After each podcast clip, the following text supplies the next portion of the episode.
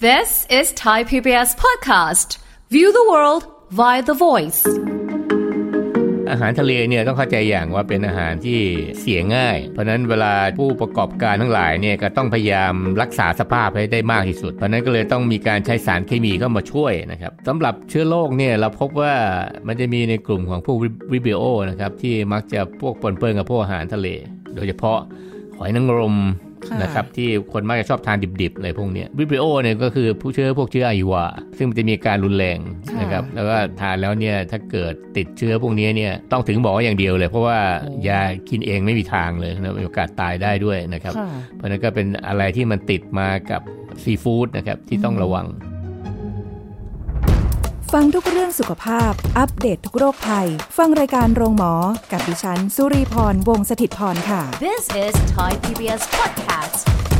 วันนี้ค่ะคุณผู้ฟังคะเราจะคุยกันถึงเรื่องของอาหารทะเลนะคะ ที่หลาย ๆ คนชื่นชอบนะคะ ก็เรารู้กันอยู่แล้วแหละนะมีหลากหลายรูปแบบเลยนะคะ ทั้งแปรรูปทั้งแบบอาหารทะเลสด ๆ นะคะ หรือว่ามาปรุงประกอบอาหารก็แล้วแต่เนี่ย แต่ว่าบางอย่างเนี่ยที่เรากินเข้าไป ก็อาจจะมีอันตรายแฝงอยู่ในอาหารทะเลก็เป็นได้ เดี๋ยววันนี้พูดคุยกับศาสตราจารย์นายสัตวแพทย์ ดร สถาพรจิตตปาลพงศ์ค่ะ ผู้ทรงคุณวุฒิพิเศษ คณะเทคนิคการสัตวแพทย์ มหาวิทยาลัยเกษตรศาสตร์ค่ะ สวัสดีค่ะอาจารย์คะสวัสดีครับค่ะ พูดถึงอาหารทะเลนึกถึงน้ำจิ้มซีฟู้ดแล้วก็กลืนน้ำลายเอือกหนึ่งนะคะ อาหารทะเลเนี่ยก็แน่นอนคนก็นิยมชื่นชอบ ไปทะเลก็ต้องกินอาหารทะเล หรือแม้กระทั่งไม่ไปทะเลเดี๋ยวนี้ก็อาหารทะเลมีให้เราได้ได้กินทุกที่เลยนะคะสตรีทฟู้ดก็มีนะอาจารย์ใช่ไหมคะเดี๋ยวนี้ขายกันดีมากเลย แต่ว่าก็มีข่าวมีข่าวคราวมีประเด็นเหมือนกันเรื่องของอาหารทะเลที่มีน้องคนหนึ่ง กินอาหารทะเลไป ปรากฏว่าเริ่มหายใจไม่ออก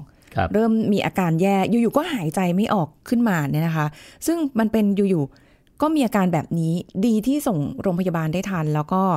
น้องก็ปลอดภัยเรียบร้อยแล้ว แล้วก็มีอีกหลายๆอย่างที่มันต้องระวังเรื่องของ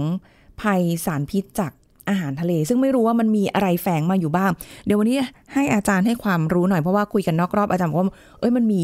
จากหลายทางหลายปัจจัยเหมือนกันใช่ไหมคะ ใช่ครับ ก็คืออาหารทะเลเนี่ยต้องเข้าใจอย่างว่าเป็นอาหารที่เขาจะเสียง่ายนะครับ เพราะนั้นเวลาที่ผู้ประกอบการทั้งหลายเนี่ยก็ต้องพยายามรักษาสภาพให้ได้มากที่สุด เพราะนั้นก็เลยต้องมีการใช้สารเคมีเข้ามาช่วยนะครับตัวหนึ่งที่ที่เพิ่งเป็นข่าวอยู่ก็คือพวกฟอร์มารินนะครับเพราะฟอร์มาลินเนี่ยมักจะเอามาใช้กับอาหารสด นะครับ แต่ไม่ใช่เพียงอาหารทะเลนะครับ พวกเนื้อสัตว์หรือผักก็ก็เคยเจอนะครับ เพราะว่ามันทำให้ดูสดได้นานนะครับ แล้วก็สามารถที่ทำให้เขาเนี่ยขายได้มีราคานะครับ เพราะมันดูสดแล้วก็อยู่ได้นานกว่าปกตินะครับเพราะนั้นก็เป็นเรื่องหนึ่งที่ผู้ประกอบการเนี่ยมักจะใช้ในแต่ไม่ได้ทุกคนนะครับ อาจจะเป็นบางเจ้าที่เขามักจะใช้เพื่อเพื่อ ทำให้เขาขายได้นะครับ ซึ่งอันนี้มันมีมันมีผลข้างเคียงค่อนข้างมากนะครับ เพราะว่าฟอร์มาลินเนี่ยมันจะทำให้เกิดการแพ้รุนแรงนะครับ โดยเฉพาะคนที่มีลักษณะที่ไวต่อพวกสารเคมีนะครับ ก็อย่างที่อาการที่เห็นก็คือพวกหายใจไม่ออกแน่นหน้าอกปวดหัวปวดท้องอะไรพวกนี้นะครับ ก็ถ้าส่งถึงคุณหมอทันคุณหมอคนน่าจะรักษาได้ได้หายได้รวดเร็วนะครับ เพราะว่าถ้าทราบจากประวัติ การรับประทานก็ตามแต่ก็ยังมีสารอื่นนะครับ เพราะว่าเราพบว่ายังมีพวกบอเร็กซ์นะครับที่เราคงก็ได้ยินว่าใส่ในพวกลูกชิ้นมันเด้งดีดูได้น่าทานอะไรพวกนี้นะครับ สีสันสวยงามรสชาติดีนะครับ พวกนี้ก็จะมีพวกของในสารในโตซามีน ซึ่งเป็นสารก่อมะเร็งนะครับ เป็นพวกคาร์โนเจนแบบหนึ่งหรือสารฟอกขาวนะครับอันนี้ก็จะใส่ในอาหารพวกดอกไม้จีนเห็ดหูหนูขาวอะไรพวกนี้เยื่อไผ่หน่อไม้ถั่วงอก แป้งหรือเส้นก๋วยเตี๋ยวอะไรพวกนี้นะครับซึ่งพวกนี้ถ้าถ้าสะสมในร่างกายมากๆ เนี่ย ก็ทำให้หายใจติดขัดเหมือนกันปวดท้องท้องร่วงท้องเสีย เพราะนั้นพวกนี้เป็นอาการที่มันอาจจะไม่ได้เป็นอาการเฉพาะ เพราะนั้นบางคนก็อาจจะไม่ได้คิดถึงว่าเออาหารที่เรากินเนี่ยมันทำให้เกิดอาการพวกนี้แบบแต่ว่าพึงสังวรเลยว่ามันมีโอกาสนะครับ เพราะว่าเราก็ไม่รู้กันว่าถ้าเราซื้ออาหารจากแหล่งที่เราไม่ทราบประวัติมาก่อนเนี่ยที่ต้องระวัง เพราะว่ามันมีโอกาสที่เราจะเจอแบบอาหารคุณภาพที่ปนเปื้อนประเภทราคาถูกนะครับ รีบขายอะไรพวกนี้นะครับ แล้วก็ไม่มีที่มาที่ไปพวกนี้นะครับ เพราะนั้นก็เราก็สามารถจะป้องกันตัวเองได้ ถ้าไปเลือกจากแหล่งที่มันปลอดภัยกว่านะครับ อย่าไปซื้อจากแหล่งที่มันค่อนข้างมีความเสี่ยงหรือเราไม่หรือเราไม่สามารถจะหาความชัดเจนได้จาก วิธีการต่างค่ะๆนะครับ เพราะว่ามันเป็นเรื่องอันตรายจากผู้บริโภคทั้งนั้นเลย แล้วก็ยังมีพวกสารตกค้างพวกยาฆ่าแมลงนะครับค่ะอันนี้ก็จะเจอได้นะครับ ที่มันมักจะมากับพวกผักหรือผลไม้สดนะครับ อันนี้ก็เอ่อเป็นอีกส่วนหนึ่งที่เอ่อเกษตรกรไทยก็ใช้เยอะนะครับ เพราะยาฆ่าแมลงเนี่ยมันใช้แล้วไปทำให้ผักดูดูดูสดแล้วก็เอ่อลักษณะจะค่อนข้าง ครบถ้วนนะครับ ไม่มีค่ะรอยของแมลงกัดไม่มีใช่ไม่เสียราคานะครับอืมเพราะฉะนั้นก็จะเป็นส่วนหนึ่งที่เอ่อทั้งเกษตรกรเองก็ใช้บ้างนะครับแล้วก็เอ่อถ้าเราจะเอาผักสดมารับประทานจริงก็ต้องล้างให้นานๆนะครับค่ะเพื่อจะกำจัดไอ้เอ่อพวกสารตกค้างต่างๆที่อาจจะติดภายนอกนะครับ เพราะฉะนั้นก็เป็นเรื่องที่เอ่อเราเป็นผู้บริโภคเนี่ยก็ต้องคอยฟังข่าวดีๆนะครับ ว่าอะไรจะต้องดำเนินการบ้างเวลาที่เราได้อาหารมาแล้วเนี่ยอย่าเพิ่ง ผลีผลามมาถึงปั๊บจะกินเลยจะทานเลยเงี้ยอันตรายนะครับ เพราะฉะนั้นอาจจะต้องเอ่อต้องรอนิดนึงต้องทำให้มันเอ่อล้างให้จนหมดสภาพจริง ๆ หรือว่าเอ่ออย่างน้อยเราก็จะได้มั่นใจมากขึ้นว่าเรารับประทานแล้วมันไม่เกิดผลข้างเคียงตามมาครับ ค่ะ ซึ่งอย่างที่อาจารย์บอกมาหลายๆอย่างเนี่ยเรามองไม่เห็นนะคะ พวกสารอะไรพวกนี้ที่มันใช่อยู่ครับเนี่ยเราไม่ได้เห็นนะ อย่างถ้าอย่างแบบอะ ยาฆ่าแมลงเนี่ยก็จะเห็นอะผักสวยโอ้โหดูน่ากิน อันนี้เรายังพอสังเกตได้ แต่อย่างอื่นเนี่ยเราไม่ได้เห็นนะคะยิ่งเมื่อก่อนเอ่อเมื่อไม่นานมานี้ก็มีข่าวเรื่องของลูกชิ้น ผสมใช่ครับอะไรก็ไม่รู้อะก็โดนจับไปแล้ว ลูกชิ้นเถื่อนอะไรอย่างเงี้ยนะคะ หลายอย่างมาก อย่างนี้ก็โหอาจารย์ไม่กินอะไรเลยดีไหมคะจะได้ไม่เสี่ยง โอ้โห มันทั้ง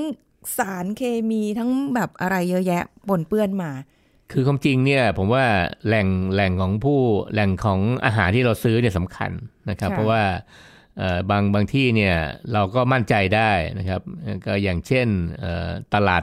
ตลาดสมัยใหม่นะครับ พวก modern trade ทั้งหลายเนี่ยที่มีซูเปอร์มาร์เก็ตอะไรพวกเนี้ยเพราะเขาจะมีในแง่ของการ track ว่าพวกเนี้ยปลูกที่ไหนเอ่อมีมาอย่างไรพวกเนี้ยมันมีมันมีต้นสายปลายเหตุที่เราเราสามารถจะตรวจสอบได้นะครับค่ะเอ่อ แต่ว่ามันก็อาจจะมีราคาสูงกว่าพวกผักตามตลาดแต่บางตลาดก็โอเคนะครับ ไม่ใช่ว่าตลาดจะมีแต่สิ่งที่ไม่ดีนะครับ ตลาดสดที่ชาวบ้านมาขายเองก็ก็ปลอดภัยก็เยอะนะครับเพราะฉะนั้นเราเราพูดถึงนี่จะหมายถึงผักที่บางครั้งเนี่ยเราเราไม่แน่ใจพวกนี้ในบางพื้นที่นะครับ ถ้าเราไม่คุ้นเคยเนี่ยก็อย่าอย่าซื้อโดยที่เราไม่ไม่ทราบรายละเอียด ให้ครบถ้วนนะครับ เพื่อป้องกัน คือไม่ใช่ว่าเห็นผักสวยแล้วจะซื้อทุกทุกคราวที่ที่เรามีโอกาส ถ้าเราเห็นว่า เออ ถ้าเป็นเกษตรกรมาเอ่อเอามาขายโดยตรงเอ่อก็มีโอกาสที่ที่จะปลอดภัยได้นะครับ แต่อย่างที่บอกคือมันมีหลาย factor นะบางทีเนี่ยบางทีเกษตรกรเขาก็ไม่ได้ไม่ได้ใส่ใจมากอย่างเช่น เรื่องพวกยาฆ่าแมลงพวกเนี้ยค่ะนะครับอืมซึ่งเขาก็ใช้โดยธรรมชาตินะเพราะว่าเอ่อบ้านเราเนี่ยส่วนใหญ่ใช้ยาไอ้พวก ยาเยอะมากนะครับ ในแง่ของการผลิต พวกทั้งเป็นอาหารผลไม้อะไรพวกเนี้ยนะครับอืมซึ่งมันมีโอกาสปนเปื้อนได้ค่ะแต่เพราะฉะนั้นขั้นตอนแรกที่เราต้องทำก็คือต้องล้างต้องล้างทำความสะอาดให้ให้มาก ๆหน่อยนะครับค่ะเพื่อให้มันอย่างน้อยมันก็ลดเอ่อ หรือได้รู้ในส่วนของอะไรที่มันปนเปื้อนมาให้ได้มากที่สุดนะครับอืมอันนี้คือเรื่องของการปนเปื้อนของสารเคมีใช่ครับนะคะ ก็ยังมีอย่างอื่นอีกที่ต้องระวังในในอาหารทะเลที่มันอาจจะแฝงมาก็ได้อันเนี้ยนะคะ อย่างพวกพวกที่คุยกันอาจารย์บอกว่ามันมีเชื้อโรคด้วยนะ ใช่ครับใช่ไหมคะโอ้คืออันนี้ก็คือต้องระวังอีกเอ่อสำหรับเชื้อโรคเนี่ยเราพบว่ามันจะมีในกลุ่มของพวกวิบิโอนะครับ ที่มักจะพวกปนเปื้อนกับพวกอาหารทะเล นะครับ ซึ่งเราพบได้เป็นประจำในส่วนของอาหารที่เอ่อโดยเฉพาะหอยนางรมค่ะนะครับ ที่คนมักจะชอบทานดิบๆอะไรพวกเนี้ยโอ้โหนะครับเพราะฉะนั้นก็ค่ะเป็นส่วนหนึ่งที่เอ่ออาจจะต้องให้ความสำคัญจากแหล่งที่ที่เราซื้อมาเป็นประจำนะครับ แต่ไม่ได้หมายความว่าหอยนางรมทุกตัวจะมีเชื้อแฝงมาหมดนะครับมันไม่ใช่นะครับ เพราะว่าหอยนางรมส่วนใหญ่ก็สะอาดนะครับค่ะก็ปลอดภัยเพียงแต่ว่าในบางในบางขั้นตอนของการที่นำเอ่อ นำอาหารเนี่ยมามาส่งให้กับลูกค้าเนี่ยอืมโปรเซสอันนั้นนะฮะที่มันมีโอกาสที่จะปนเปื้อน อย่างเช่นค่ะถ้าเกิดเขาไม่รักษาความสะอาดมาจากเอ่อจากธรรมชาติแล้วเนี่ยมาอยู่ที่ตลาดระยะเวลาหนึ่งอะไรพวกนี้แล้วก็มีการไม่ได้ล้างไม่อะไร พวกนี้แล้วก็มาถึงคนผู้บริโภคโดยตรงก็มีโอกาสมีความเสี่ยงโอ้เพราะฉะนั้นจะมีเชื้อเอ่อเชื้อวิบริโอเนี่ยก็คือผู้เชื้อพวกเชื้อไอวา นะครับซึ่งมันจะมีการรุนแรงค่ะนะครับแล้วก็ทานแล้วเนี่ยถ้าเกิดติดเชื้อพวกนี้เนี่ยเอ่อต้องถึงหมออย่างเดียวเลย เพราะว่ายากินเองไม่มีทางเลยนะมีโอกาสตายได้ด้วยนะครับค่ะเพราะฉะนั้นก็เป็นอะไรที่มันติดมากับซีฟู้ดนะครับที่ต้องระวังนะครับเพราะฉะนั้นก็มีเอ่อเชื้ออยู่หลายประเภทที่มันมีโอกาสที่จะทำให้เกิดอาการท้องเสียได้อย่างพวกซาโมเนลล่าก็มีค่ะนะครับซึ่งซาโมเนลล่าเราก็พบได้เป็นประจำคือปนเปื้อนอยู่แล้วเวลาที่ คนที่ดูแลเกี่ยวกับการ processing อาหารนะครับอย่างแต่เริ่มเก็บรักษาขนส่งหัวจะมาถึงมือผู้บริโภคเนี่ยขั้นตอนมันค่อนข้างเยอะเพราะฉะนั้นถ้าเกิดเขาไม่ระวังในเรื่องของการรักษาอุณหภูมิ หรือการเอ่อเอาไปวางเอาไว้ที่ที่หนึ่งนาน จนน้ำแข็งมันมันหมดความเย็นแล้วก็มีโอกาสค่ะติดเชื้อหรืออะไรพวกเนี้ยมันก็ทำให้เอ่ออาหารที่ควรจะเป็นที่น่ากินแล้วก็ปลอดภัยเนี่ยเกิดติดเชื้อเกิดอะไรขึ้นมาอ่า เราไม่เรียกติดเชื้อเรียกปนเปื้อนเชื้อดีกว่า เพราะว่าเชื้อพวกนี้มันมีอยู่ในธรรมชาติอยู่แล้วนะครับหรือมีอยู่ในโปรเซสอยู่แล้ว เพียงแต่ว่ามันจะปนเปื้อนเข้ามาในช่วงไหนเท่านั้นเองค่ะเพราะฉะนั้นอันนี้ก็เป็นส่วนหนึ่งที่เราคิดว่าน่าจะต้องให้ความสำคัญมากขึ้นนะครับสำหรับคนที่เอ่อ processing อาหารแต่นี้เราก็บอกยากว่าหน้าตาของมันเนี่ยมันไม่เปลี่ยนนะครับหอยนางรมที่มีเชื้อกับหอยนางรมไม่มีเชื้อเนี่ยมันมันไม่ได้ดูแตกต่างกันค่ะเพราะฉะนั้นมันคนคนคนกินเนี่ยจะบอกยากมากว่า ไอ้ยรสชาติมันเปลี่ยนรสชาติมันก็ไม่เปลี่ยนค่ะนะเพราะฉะนั้นก็เป็นเรื่องที่เราอาจจะต้องเอ่อให้ความสำคัญมากขึ้น ถ้าเกิดเราไม่แน่ใจแหล่งที่ที่ซื้ออก็อาจจะต้องบริโภคสุกหน่อยค่ะนะครับแต่ถ้าเกิดเราแน่ใจค่อยบริบริโภคดิบเพราะบางคนเนี่ยชอบทานหอยนางรมดิบอุ้ยหอยหอยนางรมไม่ค่อยเอามาทำปรุงสุกนะคะ ใช่ใช่ส่วนเว้ยใหญ่เขาจะแบบกินเขาจะกินดิบเพราะว่าเขามันได้รสธรรมชาติมากกว่า บีบมะนาวไปพอเอฆ่าเชื้ออได้นั่นไหแหมละคะน่าจะส่วนใหญ่ เพราะนั้นก็เป็นเรื่องหนึ่งที่บางทีเราอาจจะต้องโย ต้องต้องดูดีๆ ว่าเรามาซื้อจากแหล่งไหนนะอย่างเช่นถ้าเกิดเออเราว่าจะเจอบ่อยแล้วเราไปตลาดเนี่ยมีคนถือถุงมาถ้าไปแถวชลบุรีนะค่ะเออใส่ถุงมาเสร็จเนี่ยเพิ่งเก็บมาแล้วมาขายโดยตรงเนี่ย อันเนี้ยเราก็ต้อง เราก็ถือว่าเรามีความเสี่ยงแล้วเพราะเราไม่รู้ว่าเขาถือมานานแค่ไหนอ๋อเออใช่ไหมเพราะว่าพวกนี้มันมันมันมีโอกาสที่จะติดโดยไม่ได้ตั้งใจเยอะมากนะครับค่ะเพราะฉะนั้นก็เป็นเรื่องที่ผมคิดว่ามันน่าจะ ต้องให้ความสำคัญหน่อย เพราะจะได้ป้องกันตัวเองนะครับ เพราะไม่งั้นเนี่ยเดี๋ยวพอเกิดเอ่อติดเชื้อขึ้นมาในคนที่รับประทานเข้าไปก็จะทำให้เกิดปัญหาตามมานะครับค่ะอืมมีหน้าเลยเห็นบางบางเจ้าบางแหล่งนะคะ อาหารทะเลเนี่ย คือเขาแบบว่ามีน้ำแข็งอะโปะใช่บางครั้งเขาก็สุดๆเขาก็เป็นสดเลย เขาก็แบบยังอยู่ในตู้อยู่ในอะไรที่ค่ะนั่นอยู่คือ เหมือนกับทำให้มันอยู่ใกล้เคียงกับปกติมากที่สุด ก่อนที่จะเอามาขายสด นะครับเพราะฉะนั้นหลายๆอันนี้เราดูวิธีการก็แล้วก็ได้นะครับ เพราะว่าถ้าไม่ได้มาแจกประเภทใส่ถุงพร้อมพร้อมขายเลยอย่างเงี้ยค่ะนี่เราเอาเราบอกยากนะครับ อืมหรือไม่ก็แบบ เออเขาเรียกอะไรอะปรุงให้มันสุกเลยดีที่สุด ก็อย่างที่บอกอะบางบางอย่างก็บางอย่างก็ก็ว่าจะชอบกินดิบ เพราะนั้นก็เลยเป็นเรื่องที่ เออ อันนี้อาจจะค่อนข้างยากนิดนึงนะอืมก็เป็นความเสี่ยง แต่ว่าบางคนเนี่ยถ้าเกิดเขาไม่ได้แพ้มากนะครับ ก็อาจจะเอ่อไม่ได้รุนแรงมากนะครับค่ะแต่โดยเชื้อเนี่ย ถ้ามีเชื้อพวกนี้จริงๆเนี่ยก็ต้องใช้ยานะครับ ต้องไปให้หมอรักษาโดยตรง เพราะว่ามันไม่หายเองนะเพราะมันเป็นเชื้อเอ่อแบคทีเรียที่มันที่มันเจอได้เป็นประจำอยู่แล้วนะครับ เอาแต่อย่างอย่างเคสของน้องเขาที่แบบว่าอยู่ๆกินอยู่แล้วก็เริ่มหายใจไม่ออกอะแน่นหน้าอกอย่างเงี้ย คือมันก็ปัจจุบันทันด่วนอย่างเงี้ยค่ะอาจารย์คือกินไปแล้วมันแบบ อันนี้อันนี้หมอน่าจะต้องวินิจฉัยแยกให้ออกจาก เพราะว่าส่วนใหญ่แล้วถ้าเป็นเชื้อเนี่ยมันก็จะทำให้เกิดท้องเสีย แต่ถ้าเป็นอาการอื่นนะจะเป็นแพ้ เอออถ้าเป็นแพ้พวกอาหารทะเลก็เป็นได้ หรือไม่ก็แพ้สารค่ะเพราะบางอย่างมันเป็นพวกอาการแพ้สาร เพราะฉะนั้นหมอไปถึงหมอเนี่ยคิดว่าเขาน่าจะเอ่อแยกได้ว่าอันเนี้ยจะต้องเข้าในจุดไหนแต่เบื้องต้นคือรักษาอาการให้กลับมาปกติก่อน แล้วก็ดูต้นเหตุคืออะไรอ๋อถ้าเกิดเป็นอย่างพวกฟอร์มาลินพวกเนี้ยก็ไม่มีทางอื่นก็เหมือนกับเอ่อต้องให้น้ำเกลือต้องอะไรไปเพื่อให้มันรอเวลามันขับพิษออกมานะครับ เพราะว่ามันเป็นสารเคมีนะครับ หรืออย่างพวกท้องเสียเนี่ยก็ต้องแก้อาการให้เขารู้สึกเออโอเคเอ่อกลับมาปกติไม่ถ่ายมากนะครับ แล้วก็ค่อยฆ่าเชื้อไป เพราะพวกนี้ถ้าถึงมือหมอเนี่ยส่วนใหญ่ไม่ค่อยมีปัญหาเท่าไหร่ เพราะเราไม่ค่อยเจอคนที่ตายจริง ๆ จากการกินซีฟู้ดนะฮะเพราะว่า ปัจจุบันเนี่ยผมว่าการแพทย์สมัยใหม่เนี่ยเอ่อช่วยได้เยอะแล้วก็สามารถที่จะดูแลได้ดีนะครับอืมคือก็ยังกินได้อยู่นะคะ คุณผู้ฟังไม่ได้บอกว่าเดี๋ยวคจะรับแบบอาหารทะเลขายไม่ออกคือก็ต้องดูแหล่งที่เราจะไปซื้อนะคะ แต่ถ้าเกิดบางอย่างเนี่ยจะกินแบบโดยที่ไม่ได้ปรุงให้มันสุกเนี่ย ก็อะทำความสะอาดซะหน่อยก็ได้ อย่างอย่างน้อยที่สุดอะล้างล้างล้างแล้วล้างอีกอะไรเงี้ยอาจารย์แล้วอย่างเดี๋ยวเดี๋ยวนี้แบบร้านบุฟเฟ่ต์เต็มไปหมดเลย มีอาหารทะเล ด้วยนะคะ ซึ่งก็เราไม่รู้ว่าอุณหภูมิที่เขาเก็บในตู้ เพราะว่าเดี๋ยวก็มีคนไปหยิบ เดี๋ยวก็มีเปิดตู้อย่างเงี้ยอยู่ตลอดเวลามันมีความเสี่ยงไหมผมว่าอันเนี้ยก็มีความเสี่ยงนะเพราะว่ามีความเสี่ยงหลายอย่าง อย่างเช่นที่เราเคยพูดเรื่องอย่างไอ้โรคหูดับอะไรที่ว่ากินบุฟเฟ่หมูดิบ แล้วมันติดกันติดกันมาพวกเนี้ยนะก็แบบการถ้าซีฟู้ดเนี่ยถ้าเกิดมันมันมีการปนเปื้อนแล้วก็ เอ่อเป็นในแง่ของมีคนสัมผัสเยอะนะครับ ก็มีโอกาสที่แบบโอกาสจะติดเชื้อกันเองอะค่อนข้างสูงนะครับ แต่ว่าแต่ความจริงร้านร้านบุฟเฟ่อาหารทะเลส่วนใหญ่เขาก็จะมีมาตรการเขานะครับ เพราะว่าเขาไม่ยอมเสียชื่อแน่นอนแล้วกินเสร็จแล้วบอกโอ้กินร้านนี้อะไรขี้ไหลทุกทีเนี่ยเขาคงไม่มีใครไปกินต่อ เพราะนั้นก็ต้องเป็นเรื่องที่เขาต้องดูแลให้ความสำคัญมากว่าอะไรที่เขาอย่างเช่นอาหารทะเลเนี่ย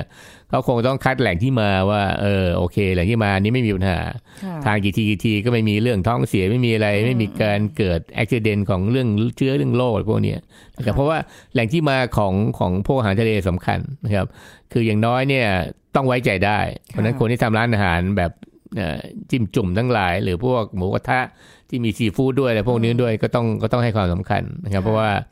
แหล่งที่มาเนี่ยถ้าเขาขายดีเนี่ยมันสดทุกวันมันก็ไม่มีค้างอ่าแต่ถ้าเกิดเป็นร้านที่มีของค้างเยอะอันนี้อันตรายแหละค่ะเพราะเจ้าของร้านน่ะคงไม่ได้ทิ้งหรอก มันก็คงเอาไปทำอย่างอื่นนะอืมนะโดยยกเว้นว่าถ้าไม่ได้กินดิบก็เอาไปปรุงทำเป็นต้มเป็นอะไรพวกนี้ไปมันก็มันก็แปลรูปได้นะครับค่ะแต่ถ้าเกิดยังพยายามจะขายเป็นของสดเนี่ยอันนี่อันตรายค่ะเพราะว่าไม่งั้นเนี่ย คนที่ทานเข้าไปก็มีโอกาสจะท้องเสียได้ง่ายครับ สีมันก็น่าจะเปลี่ยนแล้วล่ะอาจารย์ใช่ครับเก็บไว้นานอืมอะไรอย่างนี้นะคะอะได้เรื่องทั้งปนเปื้อนสารเคมีและอันนี้เชื้อโรคไปใช่ไหมคะอาจารย์ครับอะแต่ว่าในตัวของสัตว์ทะเลที่เป็นอาหารบางอย่าง ก็มีพิษอยู่ในตัวเองอยู่แล้ว ซึ่งบางทีเอาจริง ๆ หลายครั้งก็ไม่รู้มารู้จากข่าวใช่ครับอะ มันมีอันนี้ด้วยเหรอ แล้วที่กินที่ผ่านมานี่คืออะไร เราเออโชคดีอาจจะยังไม่เจอแต่เราไม่ได้สังเกต อาจารย์เวลาจะกินน่ะ เราไม่เคยได้สังเกตแล้วว่าไม่รู้ด้วย ว่าอันเนี้ยลักษณะแบบนี้นะ เป็นแบบนี้อย่างล่าสุดก็บลูลิงใช่ไหมคะอาจารย์ใช่ครับที่เป็นปลาหมึกที่ปลาเป็นหมึกแบบพิษที่มีมีพิษในตัว ใช่ครับมีวงเขาเรียกอะไรอะเป็นรูปเหมือนวงกลมอยู่ที่ตัวเขาอะไรใช่อย่างฮะเงี้ยมันทำให้มีสังมันมีเหมือนเหมือนกับเป็นต่อมพิษอ่า เอ่ออยู่ที่ตัว เอาจริง ๆ ไม่รู้ ใช่เพราะว่าผมว่าอันเนี้ยเป็นเรื่องที่เอ่อถ้าเกิดเราเจอได้บ่อยมากขึ้นเนี่ย อย่างน้อยต้องทำความเข้าใจกับผู้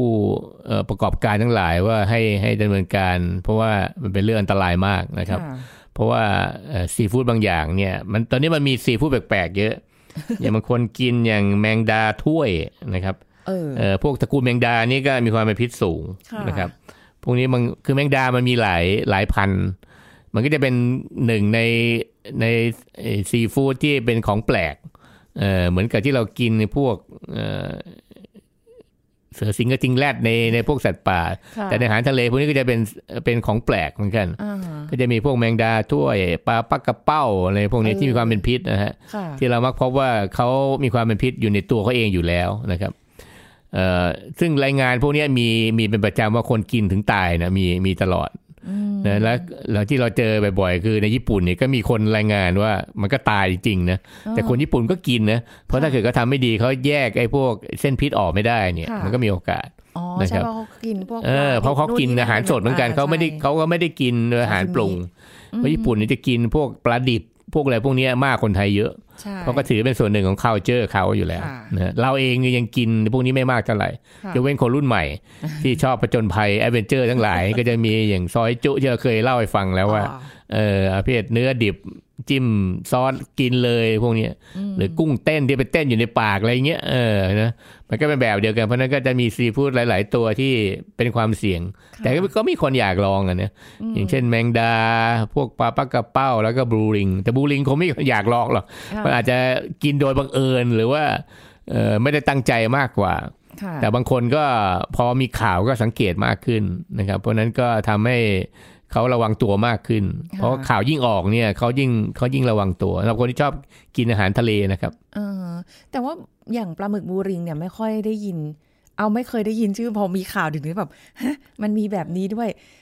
เขาอยู่ในหน้าน้ำไทยเหรอคะหรือหรือคือความจริงไใช่เนี่ยเวลาพวกประมงเขาออกไปเนี่ยมันมีทั้งน่านน้ำลึกนะครับแล้วก็น่านน้ำในในอ่าวไทยหรือในเขตใกล้ชายฝั่งในพวกเนี้ยค่ะเพราะเวลาเขาออกไปเนี่ยมันก็จะมีโอกาสเจอติดเข้ามา เพราะว่าอ่า มันไม่ได้เจอเป็นแบบเป็นประจำนะยกเว้นพวกเรือที่ออกไปไกลๆแล้วก็กลับมาอะไรพวกเนี้ยก็จะเจอพวกนี้อยู่อืมทีเนี้ยมันก็ขึ้นอยู่ว่าเขาแยกคนที่เอ่อเป็นประมงโดยตรงเนี่ยถ้าเขาแยกแต่ต้นมันก็จบค่ะแต่ถ้าเกิดเขาไม่แยกเขาโยนส่งส่งส่งมา แล้วก็มาคัดทีหลังเนี่ยมันก็มีโอกาสหลุดเข้ามาค่ะเพราะอย่าลืมว่าอย่างคนที่ขายอาหารทะเลเนี่ยเอ่อส่วนใหญ่ก็รู้จักค่ะ แต่ว่าถ้ามันคละมากับปลาหมึกอื่นๆบางทีเขาอาจจะไม่ได้ดูละเอียดเพราะฉะนั้นก็มีโอกาสที่จะปนออกมาค่ะเพราะฉะนั้นก็มีโอกาสที่มันจะทำให้เกิดอันตรายได้นะครับ เพราะว่าบูลิงเนี่ยเอ่อเป็นสัตว์ที่เหมือนกับพวกปลาปลากระเป้านะครับ ที่มีเขาเรียกมีเทโทรด็อกท็อกซินนะครับของบูลิงนี่ก็จะมีเป็นพวกเทโทรด็อกท็อกซินเหมือนกันนะครับ ซึ่งก็มีพิษที่ผสมอยู่ในน้ำลายโอ้โห นะครับ เพราะฉะนั้นเนี่ยมันก็คือมันเป็นกลไกในการป้องกันตัวของเขาอ๋อนะครับ เพราะฉะนั้นเนี่ยเขาไม่ได้มีความผิดเพียงแต่ว่า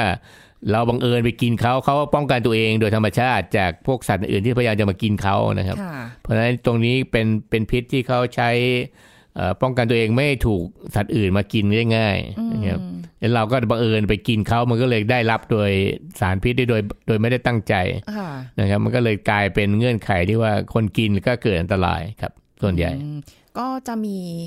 แต่อันนี้บูริงไม่ค่อยได้เจอปลาปักเป้าที่อาจจะแบบมีเนื้อปนมาหรืออะไรอย่างนี้เราไม่รู้อีก ใช่ครับ เพราะจริงๆถ้าเกิดเขาชำแหละไปแล้วเนี่ย มันไม่เห็นรูปลักษณ์เดิมนั้นบอกยากว่าใช่หรือไม่ใช่นะครับ เพราะฉะนั้นบางอย่างเนี่ยที่เราพบหลายๆหลายอย่างที่มันเป็นอันตรายก็อย่างเนื้อเนี่ย คือเวลามันเฉือนเป็นชิ้นแล้วเนี่ยไม่มีใครบอกได้ว่าค่ะอันนี้คือเนื้ออะไรค่ะนะเพราะว่าเนี่ยมันทำให้เอ่อคนเอาไปใช้ทำอาหารหรือเอาไปปรุงอย่างอื่นเนี่ยเกิดผลกระทบตามมาเพราะบางคนก็แพ้นะครับค่ะเพราะไอ้ไอ้พวกเนื้อพวกนี้เนี่ยมันมีเขาเรียกเส้นพิษหรือมีอะไรอยู่อืมเพราะฉะนั้นเนี่ยพวกที่เอ่อ ชำแหละเลยพวกนี้ก็อาจจะไม่ได้เอาออกตามวิธีการโดยปกติที่ต้องทำอ๋อเพราะฉะนั้นเวลาที่มันปนมาเนี่ยมันก็ทำให้เกิดการแพ้กันอะไรได้ง่าย เพราะฉะนั้นมันจะเกิดอาการแพ้เหมือนกับแพ้พวกสารพิษนะครับเพราะฉะนั้นคนที่กินนี่ก็จะมีลักษณะเหมือนกับที่เราแพ้อย่างฟอร์มาลิน พวกนี้หายใจไม่ออกแน่นหน้าอกนะครับมีความเป็นพิษสูง แล้วก็สามารถจะหัวใจวายตายได้นะครับเพราะฉะนั้นถ้าเกิดไม่รักไม่ได้รักษาทันท่วงทีนะครับแต่ที่เราเห็นยังไม่มีเคสคนตายเยอะ จากบูลิงในประเทศไทยเนี่ยเราผมคิดว่าเป็นเพราะว่ามันอาจจะไม่ได้มีอยู่มากจำนวนมากนะครับ มันอาจจะมีอยู่เป็นจำนวนน้อยจริง ๆ แล้วก็ส่วนใหญ่มักจะเอ่อพบเห็นได้ก่อนนะครับค่ะหรือไม่ก็มันอาจจะถูกตัดแยกออกไปจนเหลือน้อยมากจนจนไม่เกิดปัญหานะครับค่ะคือสัดส่วนของความเป็นพิษมันอาจจะหายไปตรงนี้ก็ได้ เพราะว่าค่ะเวลาที่มันถูกเอ่อความร้อนหรือมันถูกอะไรก็ตามที่มันแปลรูปไปแล้วนะครับอืมมัน จะทำให้ลดตรงนี้ลงไปได้ครับค่ะก็จะกินอาหารทะเลหรืออะไรยังไงก็ต้องระวังแล้วอาการต่างๆ ที่อาจารย์บอกมาเนี่ย คือมันจะเกิดขึ้นในทันทีที่เรากินไป หรือว่ามันจะมีระยะเวลาอยู่บ้างไหมคะ มันเหมือนกับการแพ้นะครับพวกนี้จะเกิดได้ ผมว่าค่อนข้างเร็วหลังจากที่รับทานอาหารไปแล้ว พอที่เรารับสารพิษเข้าไปเนี่ย ผมว่าภายในหนึ่งสามชั่วโมงมีโอกาสแสดงอาการได้เลยโอ้เพราะฉะนั้นเนี่ยเราจะเห็นภาพของการแพ้อย่างรุนแรง นะครับแล้วก็มีผลต่อระบบหายใจค่ะเพราะมันเป็นพวกท็อกซินประเภทหนึ่งที่เหมือนกับกดไอ้พวกการหายใจทำให้หายใจลำบากนะครับ เพราะฉะนั้นอันนี้ถ้าเอ่อเป็นแล้วต้องรีบไปหาคุณหมอให้รักษาเลย เพราะว่าอันตรายมากนะครับค่ะอืมครับแล้วก็แม้กระทั่งคนที่อาจจะไม่เคยแพ้อาหารทะเลมาก่อนวันนี้อาจจะมีอาการอย่างเงี้ยอาจจะเป็นไปได้ว่ามีแพ้อาหารทะเลหรือสารพิษ หรือสารเคมีหรืออะไรก็ได้ก็ต้องไปตรวจ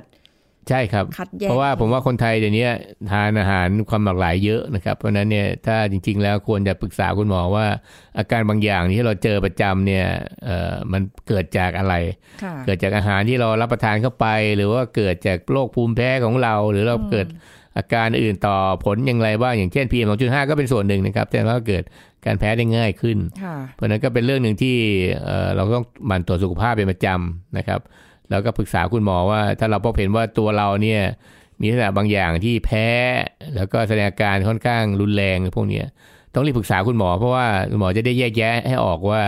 อันนี้มันเนื่องมาจากตัวเราเอง หรือเนื่องจากอาหารที่เรากินเข้าไปค่ะนะครับเพราะว่าไม่งั้นเนี่ยเราก็จะหลงคิดว่าตัวเราผิดปกติความจริงเนี่ยมันอยู่ที่อาหารที่เรากินเข้าไปมากกว่าว่า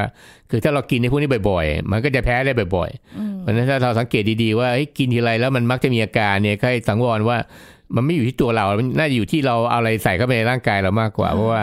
มันทำให้เราผิดปกติทุกครั้งที่เพราะคือร่างกายบอกให้รู้ว่า อันนี้ไม่น่ากินอะนะเพราะว่าไม่งั้นจะจะอยู่ด้วยกันได้ยากนะครับในอนาคตแล้วสำรองเนี้เราต้องรู้สักสังเกตตัวเองนะครับว่าเอ้ยกินทีไรมีอาการทุกที แล้วก็รู้สึกแย่พวกนี้ผมคิดว่าอันนี้จะเป็นอาการที่เราน่าจะจับอาการเริ่มต้นได้นะครับของการแพ้ครับ ค่ะ อ่า นี่ก็เป็นสิ่งที่เราจะได้ระมัดระวังในการที่จะต้องกินอาหารทะเล มันมีภัยแฝงมาหลากหลายรูปแบบที่อาจารย์ได้แยกให้คุณผู้ฟังได้ฟัง เพราะว่าเพราะถ้าพูดรวมเดี๋ยวจะงง อันนี้อาจารย์แยกให้คุณผู้ฟังได้ฟังกันไปเรียบร้อยแล้วนะคะ ว่ามีทั้งปนเปื้อนจากสารเคมีเอ่อจากเชื้อโรคแล้วก็เอ่อตัวสัตว์ทะเลเนี่ยเป็นพิษครับเป็นพิษเองอยู่แล้วนะคะ วันนี้ทำความเข้าใจกัน ขอบคุณอาจารย์ค่ะ สวัสดีค่ะ ครับ ยินดีครับ สวัสดีครับ เอาละค่ะ หมดเวลาแล้วนะคะ พบกันใหม่ครั้งหน้ากับรายการโรงหมอทางไทย PBS Podcast ค่ะ วันนี้ลาไปก่อนนะคะ สวัสดีค่ะ This is Thai PBS Podcast เมื่อทารกมีอาการหิวจะแสดงออกอย่างไรให้เรารู้ แล้วทำไมเด็กทารกไทยจึงมีน้ำหนักมากเกินเกณฑ์ อาจารย์สุทธไทยสิริเทพมนตรี จากคณะพยาบาลศาสตร์มหาวิทยาลัยมหิดล มาเล่าให้ฟังครับคุณแม่มือใหม่ที่ยังไม่ไม่มีประสบการณ์ หรือว่าแบบยังไม่เคย เรียนรู้สื่อสัญญาณทารกตรงนี้เลยอืมก็เลยเป็นปัญหาและทำให้คุณแม่มือใหม่หรือคุณแม่ที่แบบเป็นคุณแม่ที่เคยมีลูกแล้วก็ตาม แต่ยังไม่เข้าใจพฤติกรรมของลูกค่ะก่อให้เกิดปัญหาการเลี้ยงดู แล้วก็เกิดความเครียดสะสมอาจจะเกิดความซึมเศร้าหลังคลอดได้ พอเราไม่เข้าใจสื่อสัญญาณของลูก เช่น พอลูกอิ่ม แต่แม่แม่ไม่รู้ว่าลูกอิ่ม ก็จะพยายามแบบป้อนอีกนิดนึงนะลูกกินอีกนิดนึงเพราะแม่แบบ จะไม่สบายใจว่าลูกจะหิวไหมอ๋อออย่างเงี้ยค่ะ ก็จะอาจไปทำให้เกิดภาวะโรคอ้วนในเด็กในอนาคตได้ ซึ่งอืมสถิติน้ำหนักเด็กไทยที่มีน้ำหนักเกินเกณฑ์ย้อนหลัง 5 ปีเนี่ย มีสถิติที่เกินเกณฑ์มาตลอดเลยค่ะ หรือบางทีลูกร้องแต่ ไม่สามารถปลอบลูกให้หยุดร้องไห้ได้ทำให้คุณแม่เนี่ยเกิดความทุกข์ใจมากเลย ภายหลังคลอดเนี่ยคุณแม่เขาจะมีการเปลี่ยนแปลงของฮอร์โมนภายหลังคลอดด้วย บางทีอาจจะคุมตัวเองไม่ได้ ทุบตีลูกไม่เข้าใจลูกหรือแบบอย่างในข่าวบางทีก็เอาลูกไปทิ้งอย่างเงี้ยค่ะ สื่อสัญญาณหิวก่อนอ่านะคะอ่าโดยสื่อสัญญาณที่เขาจะแสดงออกแบบไม่ชัดเจนก่อนเนี่ยจะเริ่มต้นด้วยการยก นอนยกขาตีเบาะนะคะ หรือว่าค่ะนอนยกยกขาเหยียดตรง อันเนี้ยคือสื่อสัญญาณที่ไม่ชัดเจนที่แสดงบอกว่าหิว ถ้าเกิดทำไปสักพักหนึ่งแล้ว ยังไม่ได้รับการป้อนนมหรืออะไรเขาก็จะทำสื่อสัญญาณที่ชัดเจนก็คือ จะทำท่าดูดนิ้วดูดปาก ดูดมือ เอามือเข้าปาก หรือว่าหันหน้าเข้าหาเต้านมแม่พยายามหาว่านมอยู่ไหน หรือว่าสุดท้ายร้องไห้ออกมา โดยเริ่มหิวเนี่ยจะเริ่มจาก อ้าปากดูดปาก หิวปานกลาง จะเป็นเริ่มดูดนิ้ว หันอืมหาเต้านม ขยับแขนขาแล้วก็เริ่มที่จะร้องไห้ แต่พอยังไม่ได้รับนมปุ๊บ เขาจะแสดงออกโดยการแบบหิวมากๆและทนไม่ไหวแล้วโดยการร้องไห้หน้าแดงเลย ถีบแขนขา แม่เอานมเข้าเต้าเข้าเต้ายังไงก็ไม่หยุดร้องแล้วก็ไม่ยอมดูดนมด้วยอันนี้คือแบบเป็นหิวมากๆ โดยคุณแม่เนี่ยไม่ควรรอจนลูกหิวมาก ขนาดนี้ เพราะว่าจะทำให้ลูกอะเป็นเด็กที่หงุดหงิดง่ายในอนาคต This is Thai PBS Podcast ติดตามรายการทางเว็บไซต์และแอปพลิเคชันของไทย PBS Podcast Spotify SoundCloud Google Podcast Apple Podcast และ YouTube Channel Thai PBS Podcast Thai PBS podcast. View the world via the voice.